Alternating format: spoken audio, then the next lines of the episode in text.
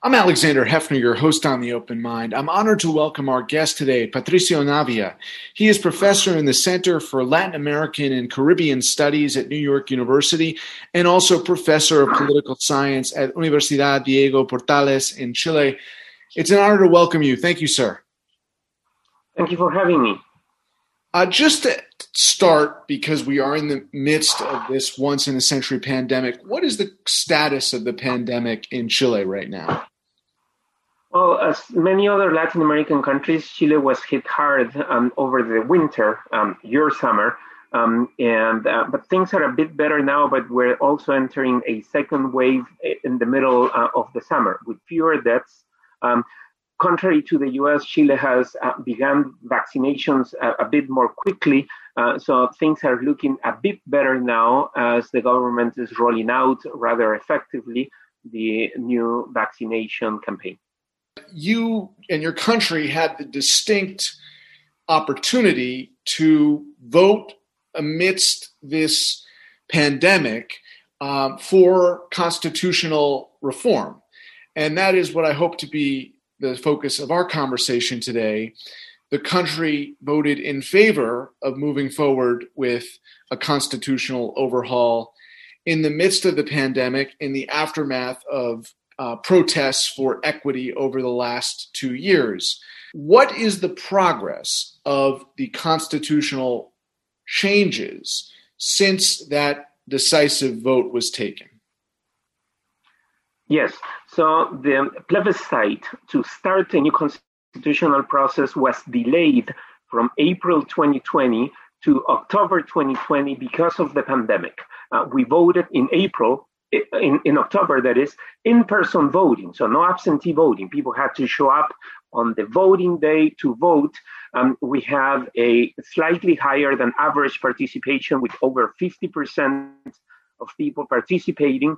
80% of those voted in favor of starting a new constitutional process, and the election for the Constitutional Convention will take place now in April 2021. So uh, 155 members will be elected uh, from the entire country, and they will be in charge of drafting a new constitution that will then be put to a vote in mid 2022. So, what are the deliberations occurring now in the interim um, before that vote will take place? Well, different people are discussing different things. For the most part, most Chileans tend to confuse the Constitution with the Bill of Rights. So, in the streets, among families, in the public arenas, in social networks, people talk about the rights they want the new Constitution to include. Uh, people who are a bit more experts on constitutional issues are discussing whether Chile will retain a presidential system, whether we will have a unicameral or a bicameral legislature, the powers and attributions of the Constitutional Tribunal, uh, so on and so forth. So the, the, the things that are normally more associated with constitutions. But for the general public, the main concern is what rights the Constitution will guarantee. Chileans are seeking economic rights. Um, they are seeking equity and they want the new Constitution to guarantee certain standards of living, correct?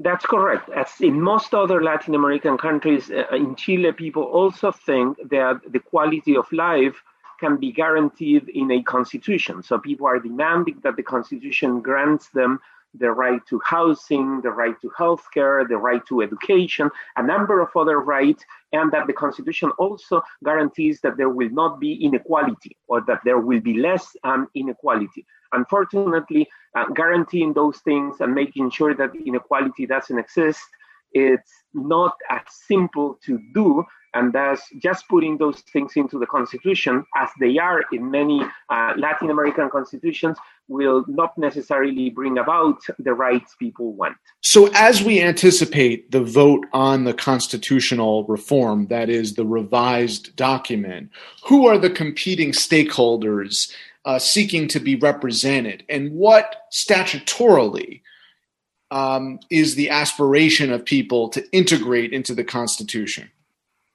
well, we're going to have an election for the members of the Constitutional Convention, and that will take place on April 11th. Uh, political parties and independents are running. We have a record number of candidates. Um, we're using exactly the same proportional representation system that we have for Chamber of Deputies elections to elect the members of the Constitutional Convention. So we still don't know who will get elected, but we have a proportional representation system. There will be some members from political parties and a few members uh, that we run as independents. We also have now reserved seats, guaranteed seats for indigenous minorities. So there will be 17, one seven, uh, different seats um, that will go to candidates from different ethnic minority groups, uh, indigenous um, original minority groups um, in Chile that will also have representation. An additional uh, rule is that half of the members elected will need to be women. so we're going to have a gender parity requirement uh, in the constitution. All those provisions don't make it difficult to anticipate who will actually get elected into the Constitutional Assembly. It sounds as though there will be competing ideas, uh, and the way that you are considering it is in the ideal spirit of deliberative processes. Uh, this is a laboratory of democracy. There is constant fear from the United States perspective about constitutional conventions. They they have not happened often, as you know, either in states or federally. Though the system that is moving forward in Chile is not subject to being hijacked in the way that Americans, or at least some Americans, fear that a constitutional convention would be should that uh, have been undertaken in the past. Well, yes and no. We still don't know how it will work. The rules for the Constitutional Convention require that the first decisions of the convention need to be approved by a two thirds majority rule. So we still don't know what the composition of the convention will be, and we don't know whether the two thirds majority rule um, will, in fact, kind of a filibuster condition, kind um, will, in fact, uh, be um, a detriment for a majority to impose its views or whether it's going to be too high of a threshold for anything to be agreed upon. Um, my expectation is that precisely we're going because we're going to have a two-thirds majority requirement in the constitution the constitution will likely um, have lots of things that different people want. So it's going to be kind of a christmas tree with little presents for everyone because the two-thirds requirement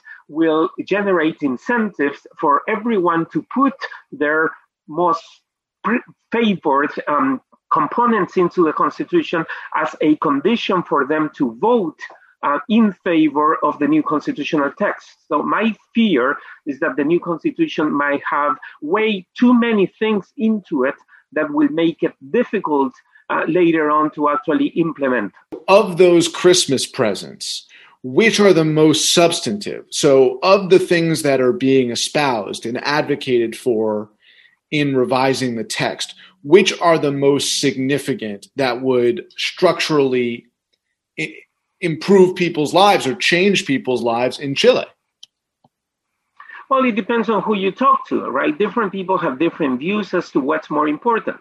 Uh, some people might want to say, well, we need to make sure that the Constitution grants people the right to housing. Other people will say, well, we need to nationalize water rights so that everyone has access to water. Other people will say we need to guarantee a woman's right to choose, while some evangelicals um, might say we need to guarantee the right to protect the life of the unborn.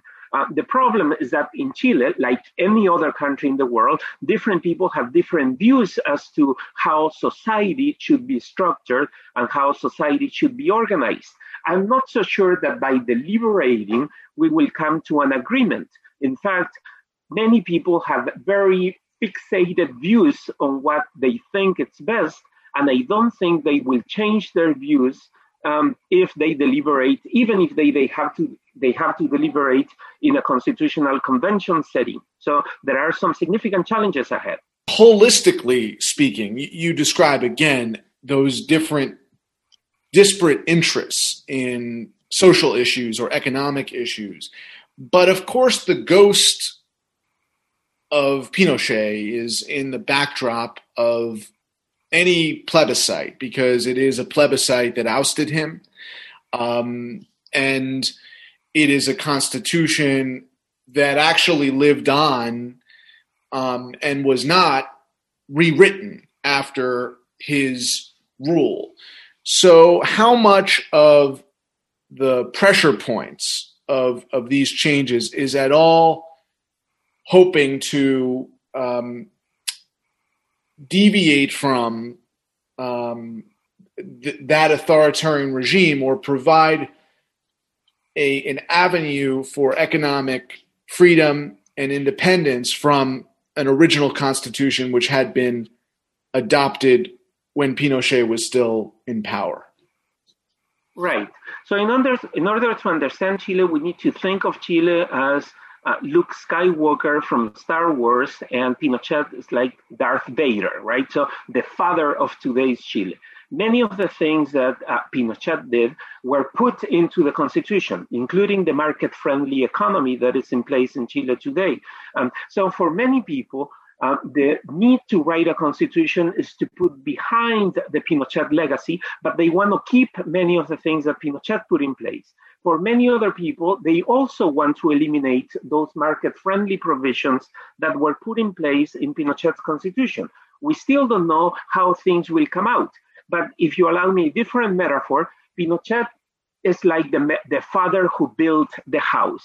And now the children that have grown up want to tear down the house and build a new one because the house reminds them of, of the um, abusive father. Um, the big question is whether the new house will have the good features of the old house or whether they will be able to agree on what features the new house will. That Pinochet's authoritarianism has lived on, it's lived on to inhibit people's economic security. Well, Chile's levels of poverty are now lower than ever before in Chile's history. So under Pinochet's economic model, Chile made significant progress in reducing poverty. Chile is now among one of the most developed countries in Latin America, and even levels of inequality have declined substantially from the mid 50s in the Gini coefficient to 0.44 today. So the situation of Chileans' economic conditions have improved for everyone. Um, levels of inequality are now lower in Chile than they were in 1990 when the dictatorship ended, as opposed to, say, the US, where inequality keeps on rising. Inequality in Chile has actually declined. So people do have expectations about improving their quality of life. But Chile, right before the pandemic, was going through its best moment in terms of economic development, poverty reduction, and even inequality reduction. So it, it, I, I, think it's a mistake to claim that um, Chileans were suffering from the uh, economic policies of the dictatorship. If anything, um, the economic, the capitalist economic policies, the market-friendly economic policies of the dictatorship set the basis for the rapid economic development that Chile experienced over the past 30 years. The fact remains that there was significant protest. Um, and I just wanted you to contextualize it a little bit more specifically because um, there is clearly maybe a generational difference in um, who is benefiting from the economic gains that you just described, but there seemed to be a cohort of people, perhaps the younger generation, Gen Z or millennials, who would not agree that the assessment you just articulated reflects their quality of life um, and and and that and that has been the case maybe for the last several years. Right. Well you can fight with the data right? So the data is there. It is true though that there were significant and, and the data shows that poverty declined and inequality declined and the quality of life is now better than, than ever before. But it is clear that people protested. uh, in my view, those protests are about expectations. People have expectations that life should be much better for them. And they see, and they were seeing this before uh, the pandemic hit, that the economic conditions were not improving fast enough. So, in a sense, they were feeling that they were missing the train, that the train was leaving, and they weren't able to get on the train um, because the price of copper Chile's main export was declining, and economic growth in the past few years was also declining. So people perceived that they were not going to be better off than their parents were. Um, so they had the expectation that the country should do much better, but they were perceiving that the country was not moving forward as fast as they expected um, it to uh, move forward. So there is a mismatch between the expectations and the reality which has been exacerbated uh, by the pandemic. Chile's economy has declined substantially in 2020, and um, we'll have to see what's going to happen in 2021. So, in fact, there is discontent. People have expectations, and they are putting their faith that the new constitution will fix the situation. The challenge and the concern is that just by putting things into the constitution, you don't necessarily produce the economic conditions for fast economic growth that can help, help to continue alleviate poverty and keep on reducing inequality and expanding opportunities for all. If you were to ask most Chileans in, in terms of public opinion, what is their reaction to the back to back presidencies um, of um, Bachelet and Piñera?